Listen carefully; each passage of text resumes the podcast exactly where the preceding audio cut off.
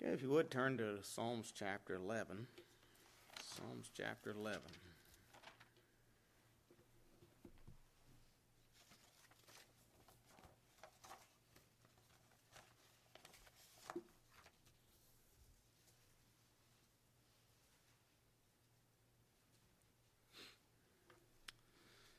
And uh, before we read, let's look to the Lord in prayer. Heavenly Father, we do thank you again for the opportunity and privilege is ours to be assembled together tonight. Thank you for another day and safety and protection. Thank you for how you provide for every need. And thank you, Father, for uh, your goodness to us. And we pray that we look into your word tonight. Pray that we be encouraged and strengthened uh, and challenged. Uh, help us to increase our faith in thee. Even as the disciples said, Lord, increase our faith. May we desire to have our faith increased and um, uh, just allow you to uh, test us and examine us. So just work and glorify yourself. And again, thank you again for your blessings. We do pray in Jesus' name. Amen. Psalm 11 says, In the Lord put I my trust. How say ye to my soul, Flee as a bird to your mountain? For lo, the wicked bend their bow, they make ready their arrow upon the string that they may privately shoot at the upright in heart. If the foundations be destroyed, what can the righteous do? The Lord is in his holy temple, the Lord's throne is in heaven. His eyes behold his eyelids, try the children of men. Lord trieth the righteous, but the wicked and him that loveth violence his soul hateth. Upon the wicked he shall rain snares, fire and brimstone, and horrible tempests this shall be the portion of their cup. For the righteous Lord loveth righteousness, his countenance doth behold the upright. God this tonight, trusting in the Lord in trying circumstances. Now, commentators say, and, and it makes sense if you read this, that this was a psalm where David's friends were counseling him what to do during the time that he was being hunted by Saul. Uh, they said, Flee as a bird to your mountain. David said, In the Lord put I my trust. So again, the circumstances would be David, David is being hunted like a bird or like a wild animal, as if he had done something wrong, and he hadn't. And so the counsel was the proposed plan for David. I, got, I only have two points tonight, but I do have some subpoints. So, but uh, the proposed plan for David was flee, flee to the mountain. Now, you know, David did um, flee, but I think the idea here is, is fleeing to your mountain is get away from it as far as you can. In other words, get out. You know, and, and at one point David did. He left the country. Remember, he went to Gath. And I think that's what they're saying to David. Flee to a place where you cannot be found. You know, because as long as he was in Israel, he could be found.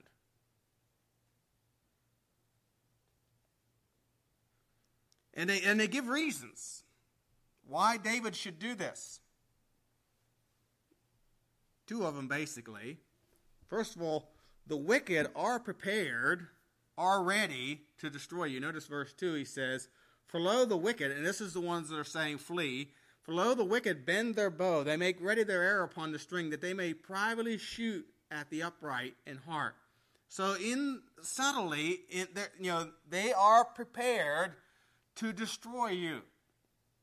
Uh, the word, the word. Uh, privately has the idea of deceit or in darkness.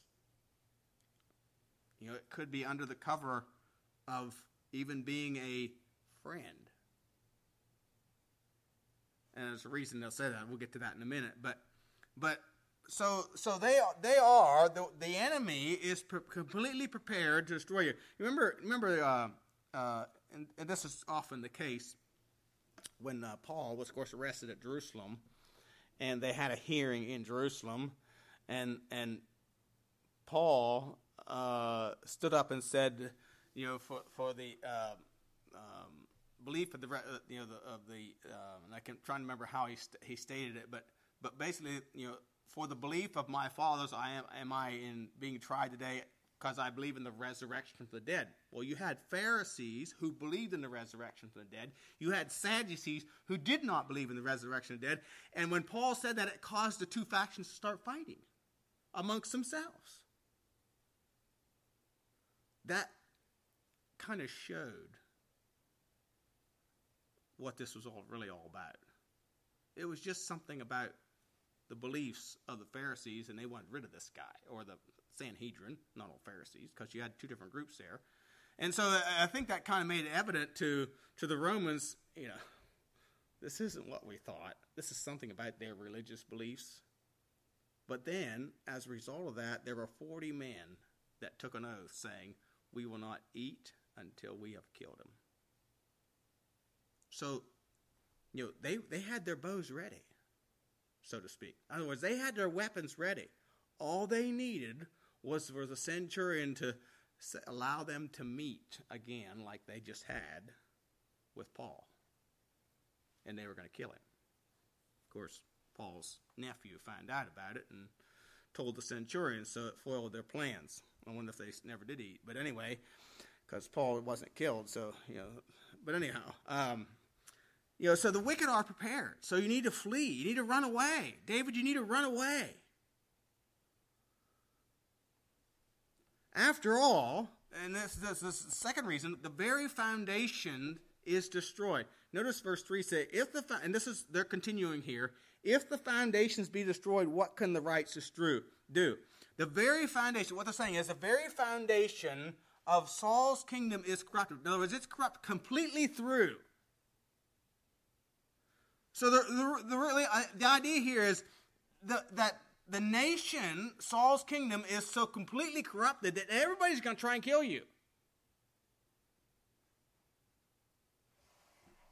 The word foundation here could mean columns, or it's a metaphor for princes and nobles. Uh, so it refers to when the noblest of defenders of what is right and good have perished. In other words, there's nobody left. They're, they're saying there's nobody left that's going to stick up for you. Well, was that true? Well, I can name at least one guy who was had great influence in Saul's kingdom that was still standing for David. And that was Jonathan.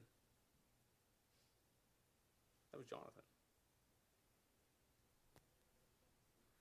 You know, the columns uh, first columns, you know, refers to holding up the building. Of course, the word foundations is also translated purposes.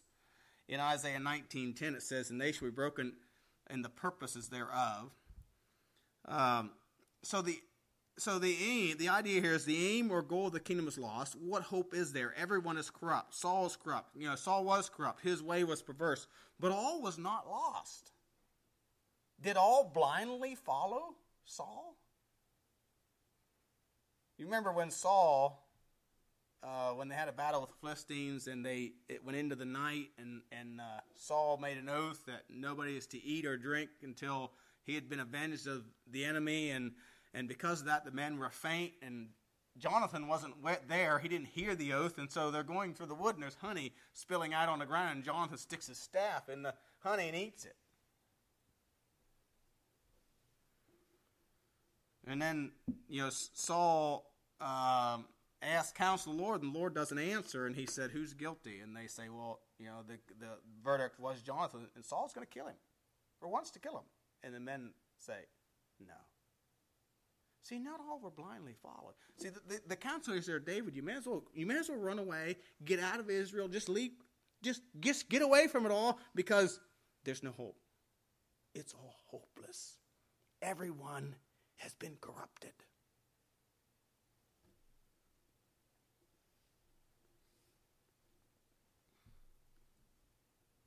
You're kind of like Elijah. Lord, I'm the only one left.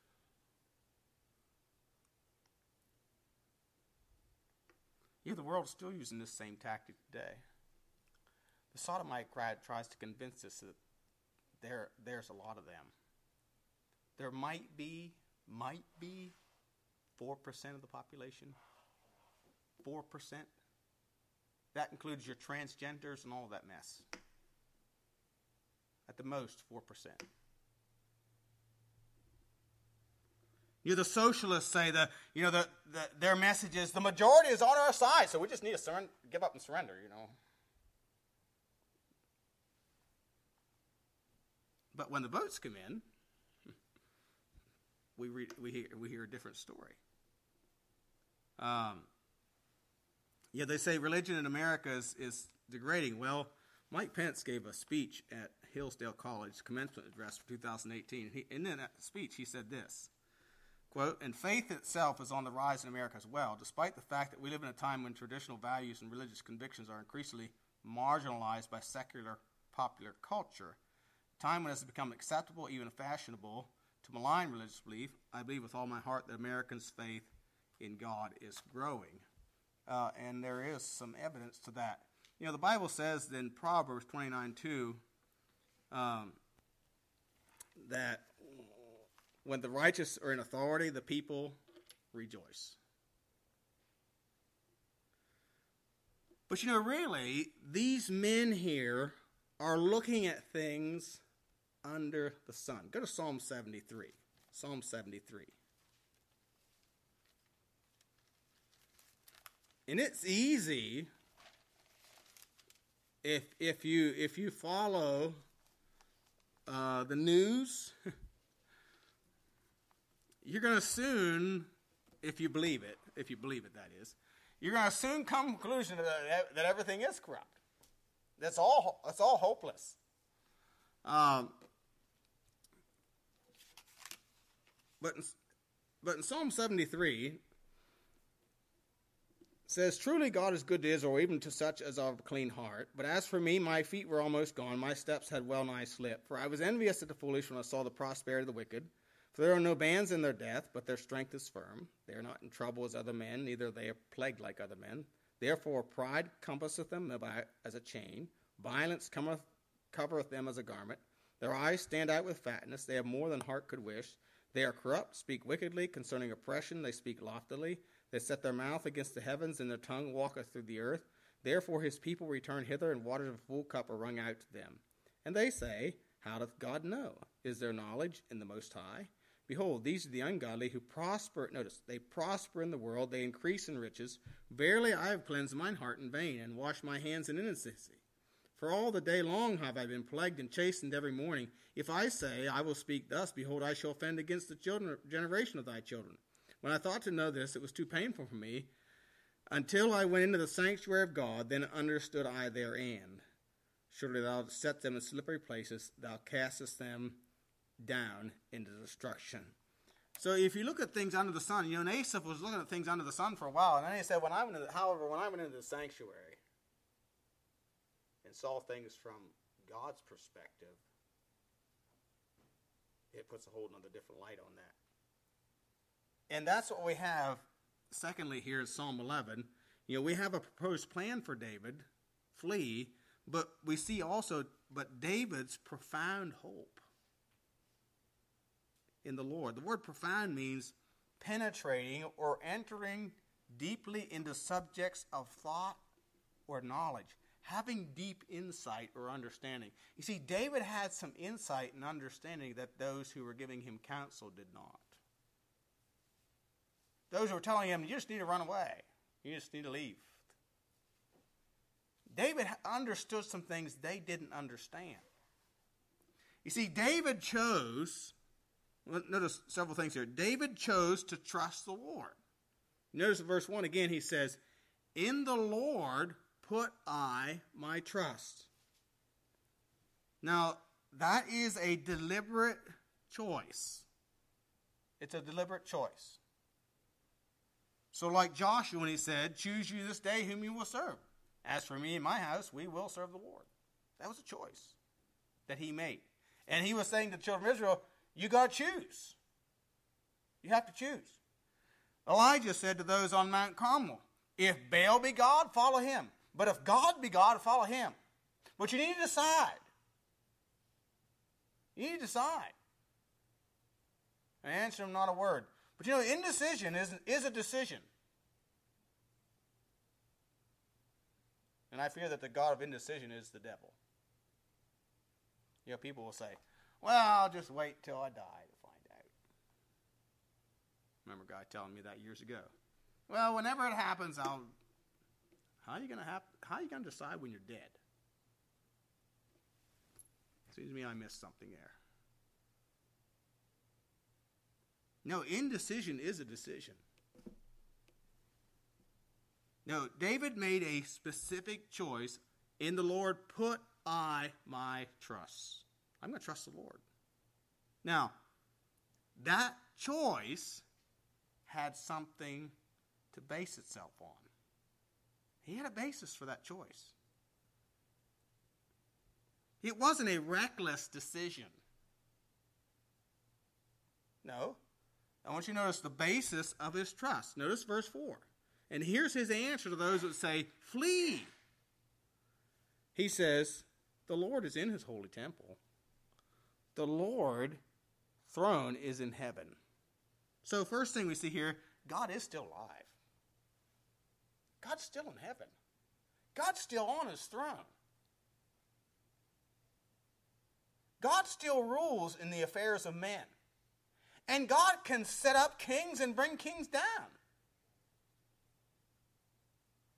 He's still on his throne.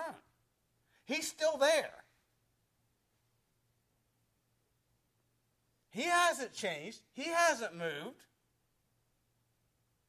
I mean, we're talking about the same God who, who divided the Red Sea, brought plagues in Egypt, divided the Red Sea, fed them with men. You know, he's still there.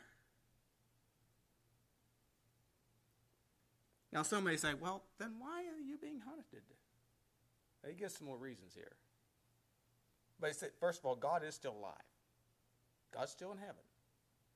And God's still on the throne. He has not been removed from his throne by some outside force. He still rules in the affairs of men.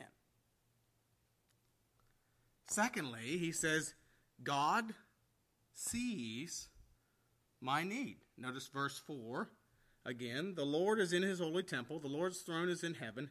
His eyes behold. His eyes behold. Also in verse uh, 7, he says, For the righteous Lord loveth righteousness his countenance, countenance doth behold the upright. In word, God sees my need. His eyes behold. And we talked about some, this, some of this last week too. That you know, you know, he that created the eyes shall he not see? God knows everything about us. He sees everything that's going on in, in our life. He saw everything that was happening to David. He knew that David was being hunted like an animal unjustly. He knew all that.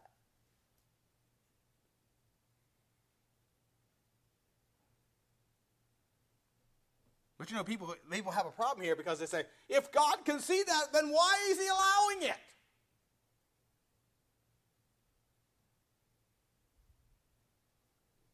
And David addresses that too. He says, God not only sees, he does behold, but his eyelids try the children of man. Now, you can look at this two ways. David was being tested. But really, was anybody else being tested to reveal who they really were? Who else in this case may be being tested? Who else was being exposed for who he really was? The King Saul. King Saul was also being tested.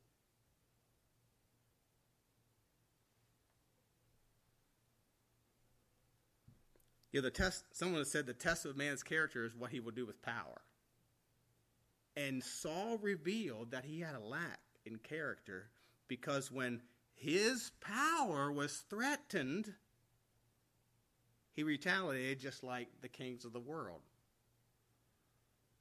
You know, we, we in our country, you know, we can we can change leaders without firing a shot. But in most places of the world, if if if if uh, if, a, if there's a leadership change, often somebody dies. And in, in in the, in the uh, in the in the East, in this uh, time period, that was often the case. In fact, many of the kings of Israel did that very thing. Jehoshaphat's son killed all his brothers. Except, I think it was the youngest got away. You know, Gideon's, Gideon's um, illegitimate son killed all the sons of Gideon, except for Jephthah, who ran away, who fled. So this was often the case. But it wasn't supposed to be this way in Israel. Because God made the choice of who was to be king, not man. And the king wasn't supposed to be ruling, God was.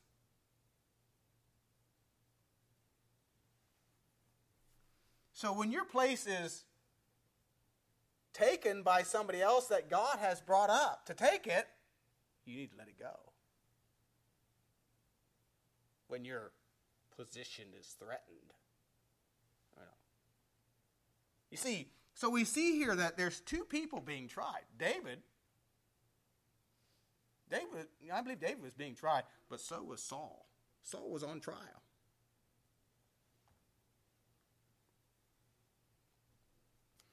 Of course, again in verse he, he says this twice. Verse four, he says, His eyelids try the children of men.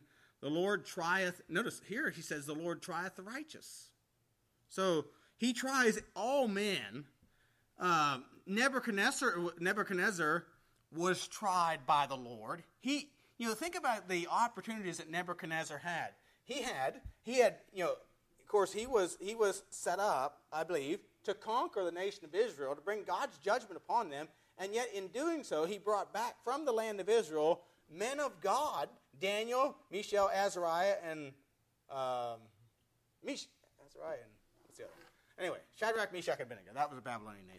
But, uh, uh, and, and they were witness to him of the goodness and grace of God.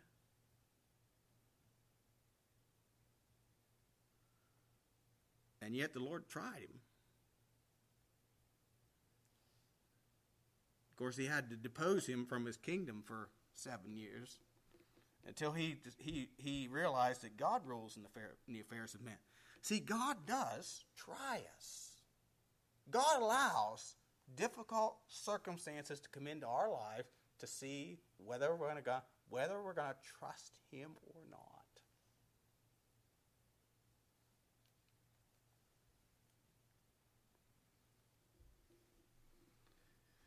Again, like I mentioned last week, the, the wilderness the manna daily, no water, giants.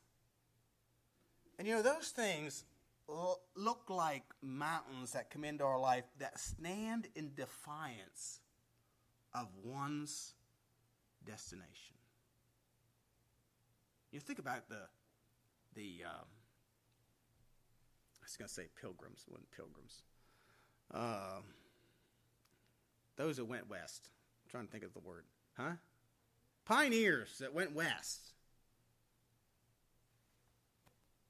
Oh, it's nice and flat and it's easy going. All of a sudden, they see this thing in the distance, and it gets higher and higher and higher and higher and higher. It's kind of, if you ever drove across the west, and then all of a sudden you see this looks like a cloud way out there, and soon the cloud gets higher and higher and higher and higher. Yeah, it's the Rocky Mountains, and you can see it for hours before you get there. But you know, they, they ran into mountains.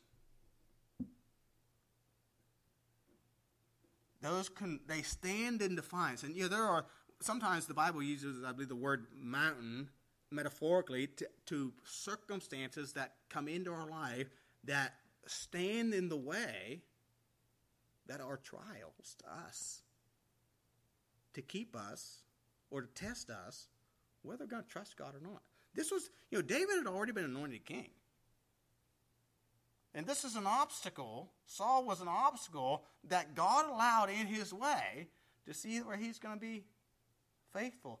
Because, you know, the kingdom was going to require some real character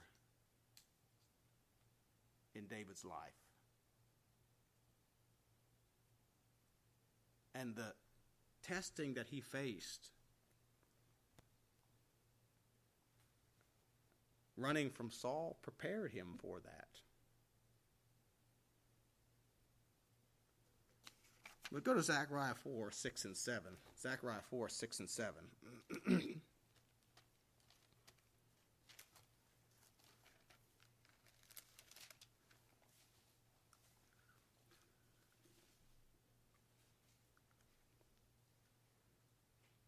Zechariah 4, 6 and 7 says, Then he answered and spake unto me, saying, This is the word of the Lord unto Zerubbabel, saying, Not by might, nor by power, nor by, but by my spirit, saith the Lord of hosts.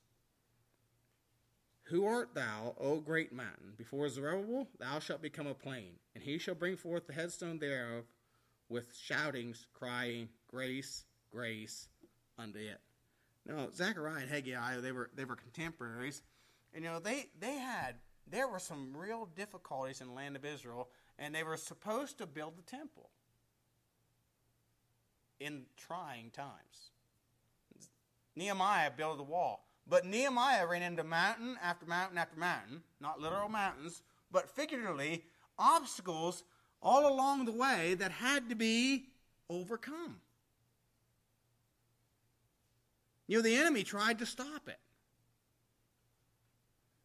You know, and they found out they couldn't stop it, so they invited Nehemiah to go into the temple itself to meet with them. What would he have done if he'd went into the temple? He'd have defiled himself. He'd have discredited himself. That was in subtly to get him to discredit him before the people. He was wise enough to say, No, you're just trying to trap me. Because they said he was, his life was in danger.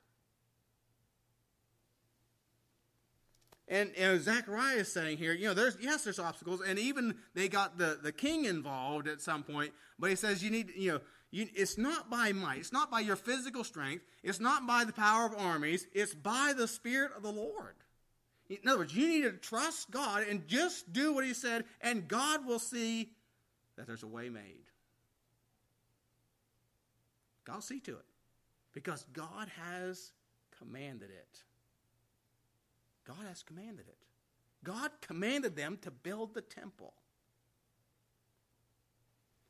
Excuse me. And when God commands something done, He makes a way, although it may seem like it's impossible at times.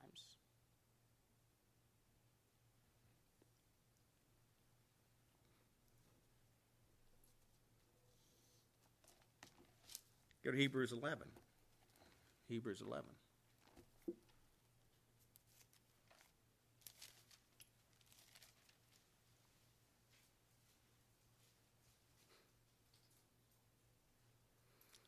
And what you have in Hebrews 11, I'm not going to read all this for sake of time, but what you really have in Hebrews 11 is impossibilities that are overcome by trusting in the Lord. Verse 7 By faith, well, let's, let's, let's read verse 5. By faith, Enoch was translated that he should not see death and was not found because God had translated him. For before his translation, he had this testimony that he pleased God. verse 6 is a very important statement. Without faith, it is impossible to please him. For he that cometh to God must believe that he is, and that he is a rewarder of them that diligently seek him. In other words, God will reward the man that is faithful to carry out God's command. He will reward him with fulfilling his promise. God will keep his promise if we'll be faithful to carry out his command. By faith, Noah, being warned of God of things not seen as yet, moved with fear, prepared an ark for the saving of his house, by the which he condemned the world and became heir of the righteousness which is by faith. You know, it never rained. It never rained on earth. For several thousand years, it hasn't rained. And all of a sudden, this crazy guy up there's, and there's no body of water close by. He's building an ark. He says it's going to rain. Couldn't you imagine CNN doing an interview? But you know, only eight people believed him, the whole world. But see, he was trusting in what God said.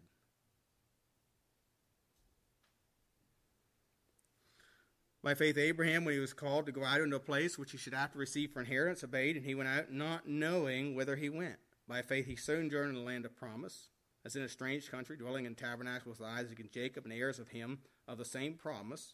For he looked for a city which hath foundations, whose builder and maker is God. You know, really, God really didn't eh, give Abraham possession of all the land while he was living. Basically, what I told him is, yeah, I'm going to give you this to your seed. You know, he was just a family. There was 300 and, 318 people in Abraham's household, including all his trained servants, that went and fought against the kings there in Genesis chapter 14, 15. So, you know, he might have had a household with servants and all that, you know, with women and children. You know, there maybe was 500, I don't know. So he was just a, he was just, um, he was just a community, if you will, in the whole nation. So God didn't give him possession. He actually didn't get possession of the land. It was simply promised to him and his seed. But he never really saw the fruition of it. But he believed it. He believed it. Um, verse 11 through faith, Sarah, also Sarah herself received strength to conceive seed, was delivered a child when she was past age, because she judged him faithful who had promised. Therefore sprang there even of one, him as good as dead, speaking about uh, the, the, the uh, uh, Genesis 22 and Abraham uh, offering Isaac. So many as the stars of the sky in multitude, and as the sand which is by the sea shore innumerable. These all died in faith. Let's drop down to uh, verse uh, uh, 20. By faith, Isaac blessed Jacob and Esau concerning things to come. By faith, Jacob, when he was dying, blessed both the sons of Joseph, worship leaning upon the top of the staff. By faith, Joseph, when he died, made mention of the departing of the children of Israel and gave commandment concerning his bones. And if you read in, in the book of uh, uh, Exodus, I think, no, but, uh, the last verses of Genesis, it says that, that Joseph gave commandment concerning his bones, and they made him a coffin. Now,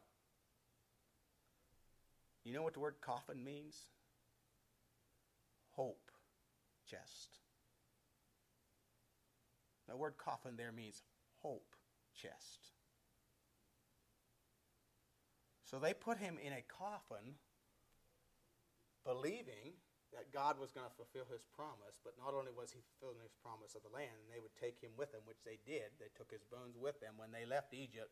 But speaking of the resurrection, hope chests. Now we get hope chests. Ladies, girls sometimes get hope chests for different reasons nowadays, but but this coffin referred to the resurrection and of, and of Joseph's departing. He believed what God said. He believed that God was going to fulfill his promise to his children.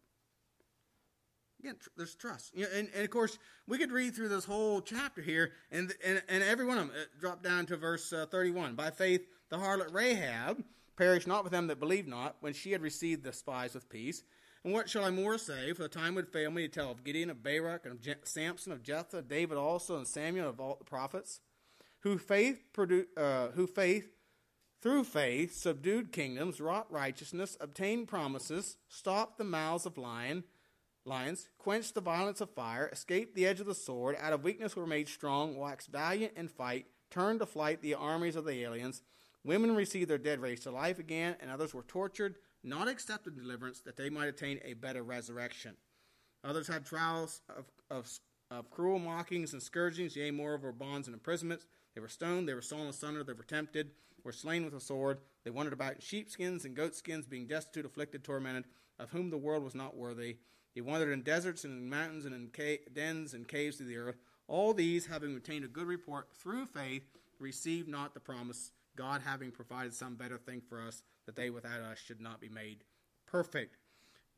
of course, that better thing is the Lord Jesus Christ. But but they trusted God. And so the basis of the trust was, you know, they believed that God was still alive. He was still on his throne. David said, he's, God's still in heaven. God's still on the throne. God still rules in the affairs of man. He hasn't been displaced.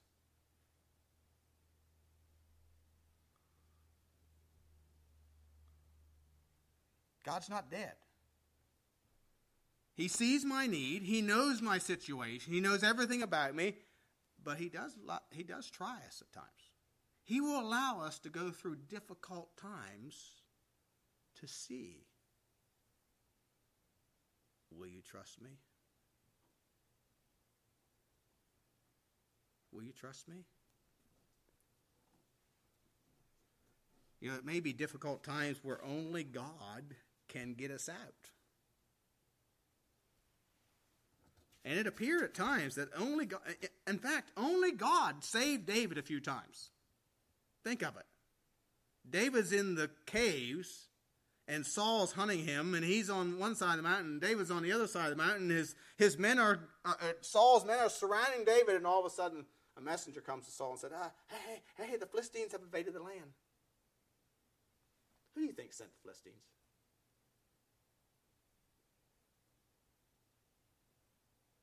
God did. God did.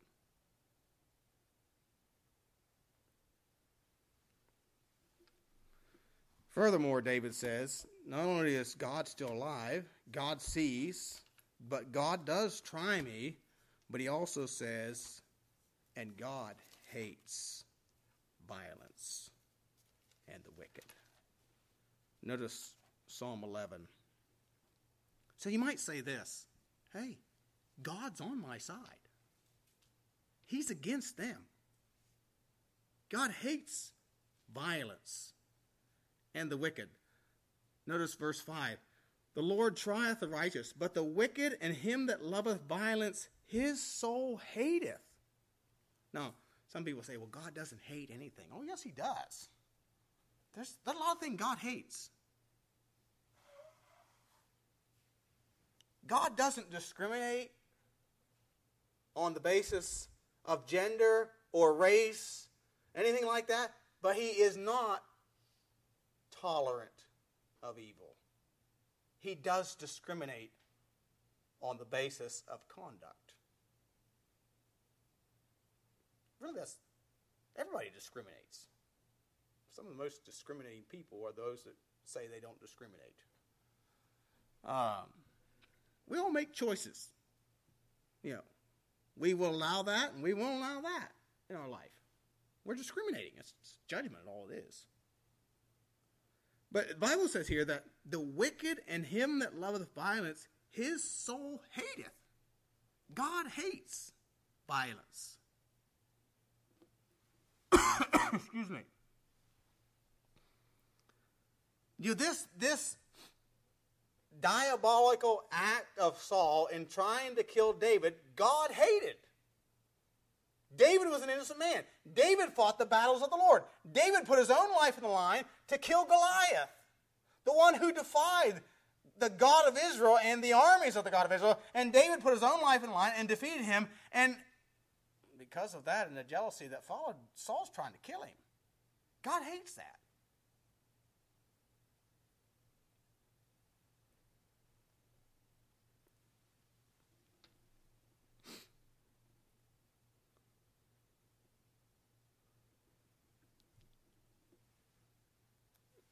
I'm going to look up a verse here. Go to Ezekiel chapter 12. Ezekiel chapter 12.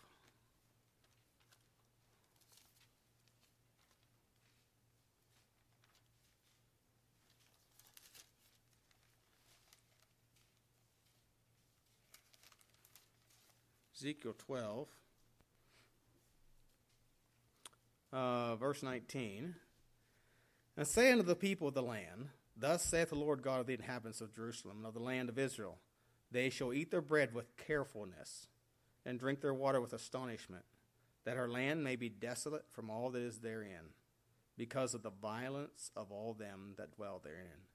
And the cities that are inhabited shall be laid waste, and the land shall be desolate, and ye shall know that I am the Lord. You know, they lived in, the children of Israel, up until the captivity, lived in great prosperity. I mean, it talks about some of the kings having beds of ivory. How many of you have beds of ivory? Do you know anybody in our country has a bed of ivory? They were very prosperous people, very affluent, wealthy. And they lived in luxury. All they could want.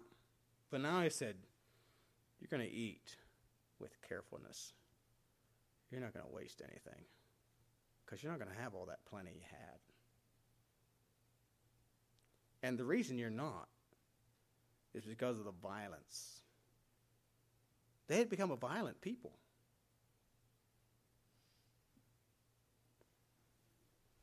I mean, we talk about abortion, we say how abhorrent it all is.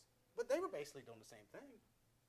Building these shrines and altars to Moloch and, and then offering babies on a altar heated red hot.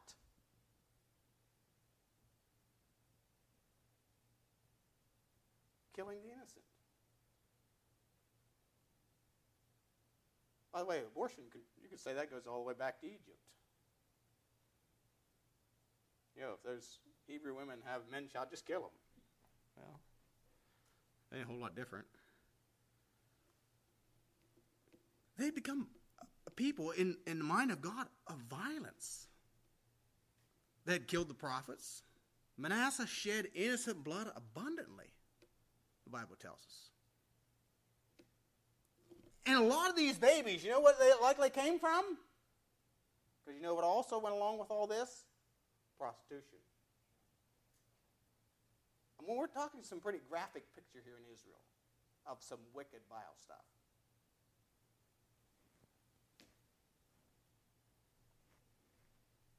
God said, I hate it. I hate it.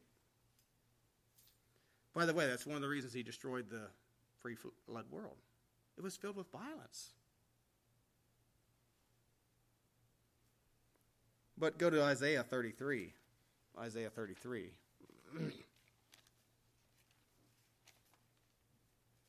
you know, we, we live in a world, you know, our, our movies, our games, the I'm dating myself, the video games.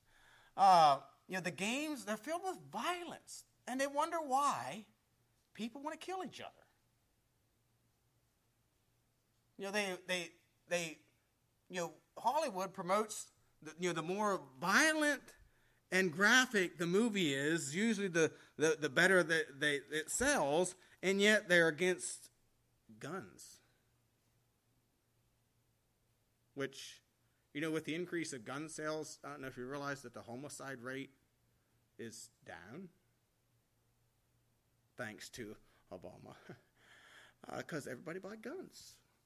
Because criminals are a little fearful. More fearful now than they ever were before. Because a lot more people have guns. But, you know, our world is filled with violence. You know, remember old preachers saying, I wonder how long it'll be that they'll be throwing a, doing like the gladiator times of the gladiators when they'll be throwing Christians again to the to be slaughtered like they did in the Romans. But anyway, Isaiah 33, verse 15. Um, he that walketh righteously and speaketh uprightly, he that despiseth the gain of oppressions, that shaketh his hands from holding of bribes, that stoppeth his ears from hearing of blood, and shutteth his eyes from seeing evil. He shall dwell on high. His place of defense shall be the munitions of the rocks. Bread shall be given him.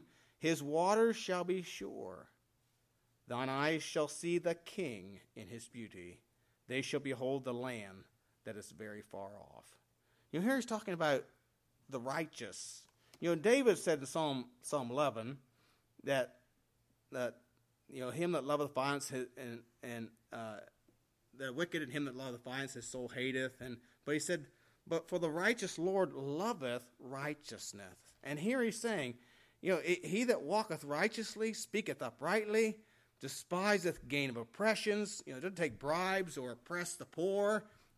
Excuse me. And that's what another thing they were doing during the prior to the captivity. They were making slaves out of the poor of the population, eh, you know, enslaving them, and they weren't letting them go in the year of Jubilee. And Jeremiah prophesied against that. And so they let them, some of them let them go for a little while, and then turned around and took them back. Because they were making money off of it. It was a manipulation of the poor, and that's what's going on in our society.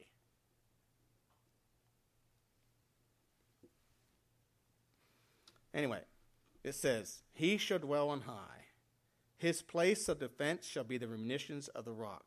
Bread shall be given him. His waters shall be sure. Now, these promises are from God. Notice verse 17 Thine eyes shall see the, ki- the king. In his beauty, it's talking about the Lord. And they shall behold the land that is very far off. You see, God will keep his promises to his people, those that walk uprightly and loveth righteousness. But he hates violence and he hates the wicked. And of course, as a reference here, you might say to the to hell also. Verse six says, "Upon the wicked he shall rain snares, fire and brimstone, and a horrible tempest. This shall be the portion of their cup. This is what they're going to get." And of course, Revelation 21 8 says, But the fearful and unbelieving and abominable and murderers and whoremongers and sorcerers and idolaters and all liars shall have their part in the lake which burneth with fire and brimstone, which is the second death. That's their cup. That's what they're going to receive of the Lord. And again, it all goes back to a choice. David said, In the Lord put I my trust. See, the wicked say, Not the Lord. I want what I want. That's what Saul said. I'm not going to obey the Lord. My kingdom's threatened. My kingdom.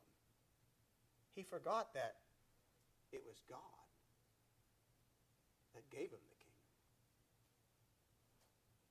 Therefore, it's God that can take the kingdom. It's God that gives us life. Therefore, God should be able to do with our life what he pleases. And whatever trial or test may come our way, we should trust him. You know, David understood that there were he would face difficulties in life. He understood that in those times of difficulties, that God could still be depended upon. After all, he kept the sheep, and a lion came, and he slew the lion. And a bear came, and he slew the bear. How many people you know kill bears and lions with bare hands? Or a slingshot?